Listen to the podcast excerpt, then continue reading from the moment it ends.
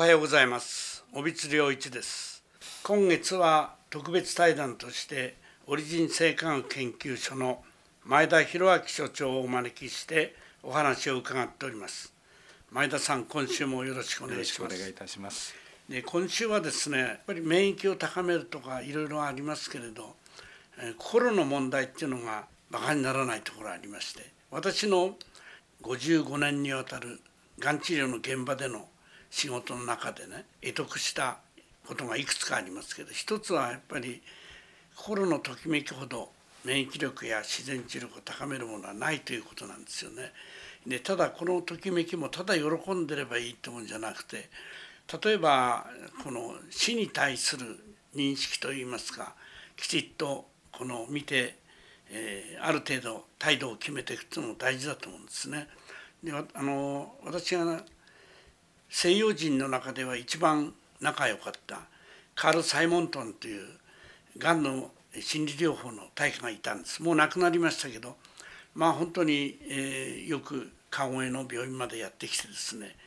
患者さんに講演をしてくれて、まあ、これはもう患者さんが望むからやったわけですけど私としては彼と一緒にうなぎ屋で一杯飲むのが好きでですねこのサイモントンさんがねうな重で熱燗っていうのが大好きなんですよ。それでよく飲んでたんですけど彼があるある時にその飲む前に患者さんを集めて講演した時にこういうことを言いました。このような困難な病気を乗り越えていくためには必ずこれを克服してみせるぞという固い決心が必要である。だけどこれがあまり過ぎるとそれが執着になってかえって良くないことがあるというお話をしたらね女の患者さんがパッと手を挙げてね「どっから先が執着ですか?」そしたらサイモンドンさん「いやどっからっていうわけでないんです」その気持ちはいくら強くてもいいんですけどその気持ちの傍らにいつでも死ねるぞっていう気持ちをね作ってもらいたいんです。ってこう言ったんです。そしたらその発言した女の人がねまた立ち上がってね目にいっぱい涙をためてそんなことはできませんって言ったんですよね。これはね患者さんにしてみりゃね正直なとこだと思うんですよね。そしたらサイモントンさんもさすがにねいや今できなくてもいいんです。とにかく折に触れてそういうことを考えていくそして自分を向上させていくこれが大事なんですって言ったんで大体まあ皆さん納得したんですけどね、まあ、サイモントンさんなんか私そばにいて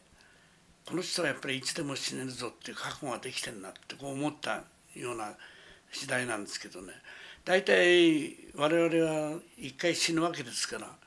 その死についてある程度のイメージなりあるいはその前後のことをですね日頃考えているっていうのは大事じゃないかと思うんですね。そしてこの栄養の問題とか免疫力の問題も非常に関係してくると思うんでその辺はどうでしょうかね。そうですねあの年を取るにつれてもう私も土田先生よりいくらかまだ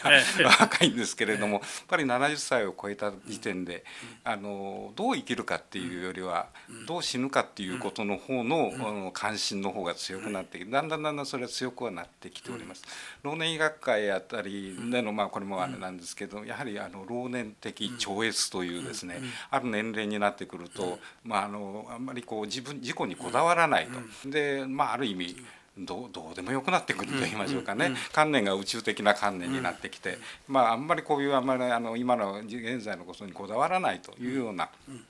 そういう、まあ、精神状態がだんだんだんだんこれになるに進んでいくというようなことなんでこれはやっぱり生命力の低下がなせる技じゃないのかなと思うんですけれどもあの先生今おっしゃったどこをどこでもってそれをそのあの良しとするかっていうことは分からないんだけどもそれって自然とねあの、まあ、例えばあの年を取るということであればだんだんだんだんやはり体力の低下とともにそこら辺りがこう意識としてあもうこれぐらいでいいんじゃないのかなみたいなことがね意識さされてきてでそれと同時にですね例えばその高齢の方のがん患者にとってみても、まあ、そういう精神状態になってきた時に、何が何でもですねこのがんを克服してこれを、あのちょっとその非常にきついあの治療なんだけれども、これでもってそのがんを取り除くだとかですね、そういったことを望んでない患者さんも結構私はいると思うんですね。からその辺りもやはり治療していただく先生方がですね、その辺りもやはりこうもんぱかっていただくというか、そういうこともあの必要なんじゃないのかなというふうに思っております。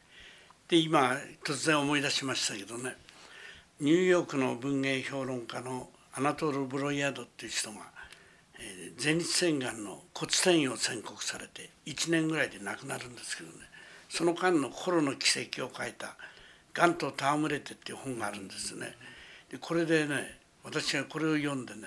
この本大好きなんですけど最初にドキッとしたのはね骨転移を宣告された時に心のときめきを覚えたって書いたんですよね。え？死を宣告されてどうして心のときめきかと思ったら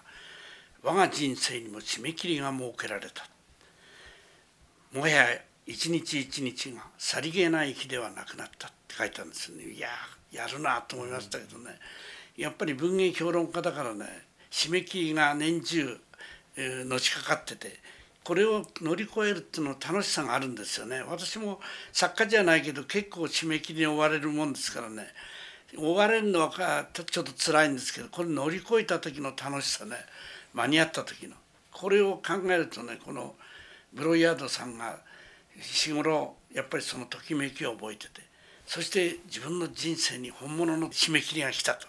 っていう気持ちもね非常に爽やかに聞いたんですけどね。どうでしょうかね。突然のあの死というのはやはりなかなか自分は受け入れにくいところはあるんですけどやはりそこのやっぱり死にもってアプローチしていける時間がある程度こう決められた期間ではあるんだけどもあるんだというのはなんか安心して人生を閉じられるような気がしますけれどもね。今日はどうもありがとうございました。